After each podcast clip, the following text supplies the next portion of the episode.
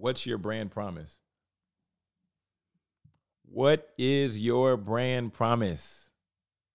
Somebody comes in, and before they do the exchange of them saying they want to do business with you, before they go into their wallet, they pull out their credit card, they go into their purse, they pull out the cash, they go and pull their American Express out.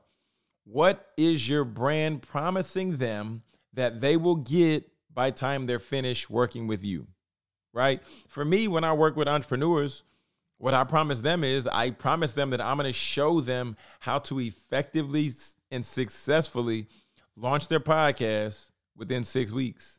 And then I'm going to effectively show them how they can market that podcast to where they can generate clients and generate leads. I had a client just the other day, just the other day, she's been getting sales calls, right? Shout out to Giovanni. She's the host of the Empowered Plates, Empowered Lives podcast. She's been getting sales calls, right? She's had about four of them.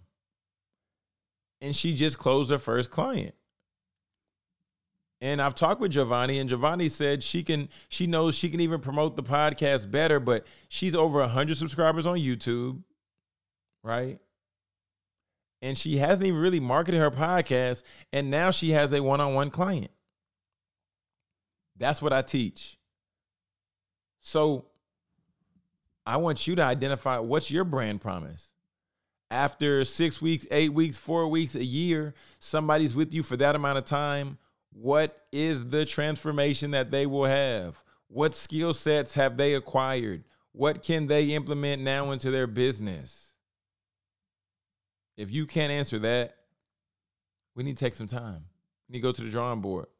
Like I said, anybody who works with me, they know after they work with me, they're going to walk away with a podcast that's up and running, and they, they have a way to where it can be streamlined for them. They also know that I'm going to break down, depending on their business, depending on how they want to go about it, I'm going to help them identify what's the right way for them to be able to generate revenue. Right? Is it is it them doing one-on-one coaching? Is them doing group coaching? Is it them selling a product and or service? It just depends on the person, depends on the industry, right? But like I said before, family, uh, I'm Jonathan Jones, and I want you to go ahead and tap into the training. Just go to get paid with podcasting dot com, and there I'm going to break down how you can ultimately leverage a podcast to make you the authority and the expert in a space, and then from you being the expert, showing you how you can get paid.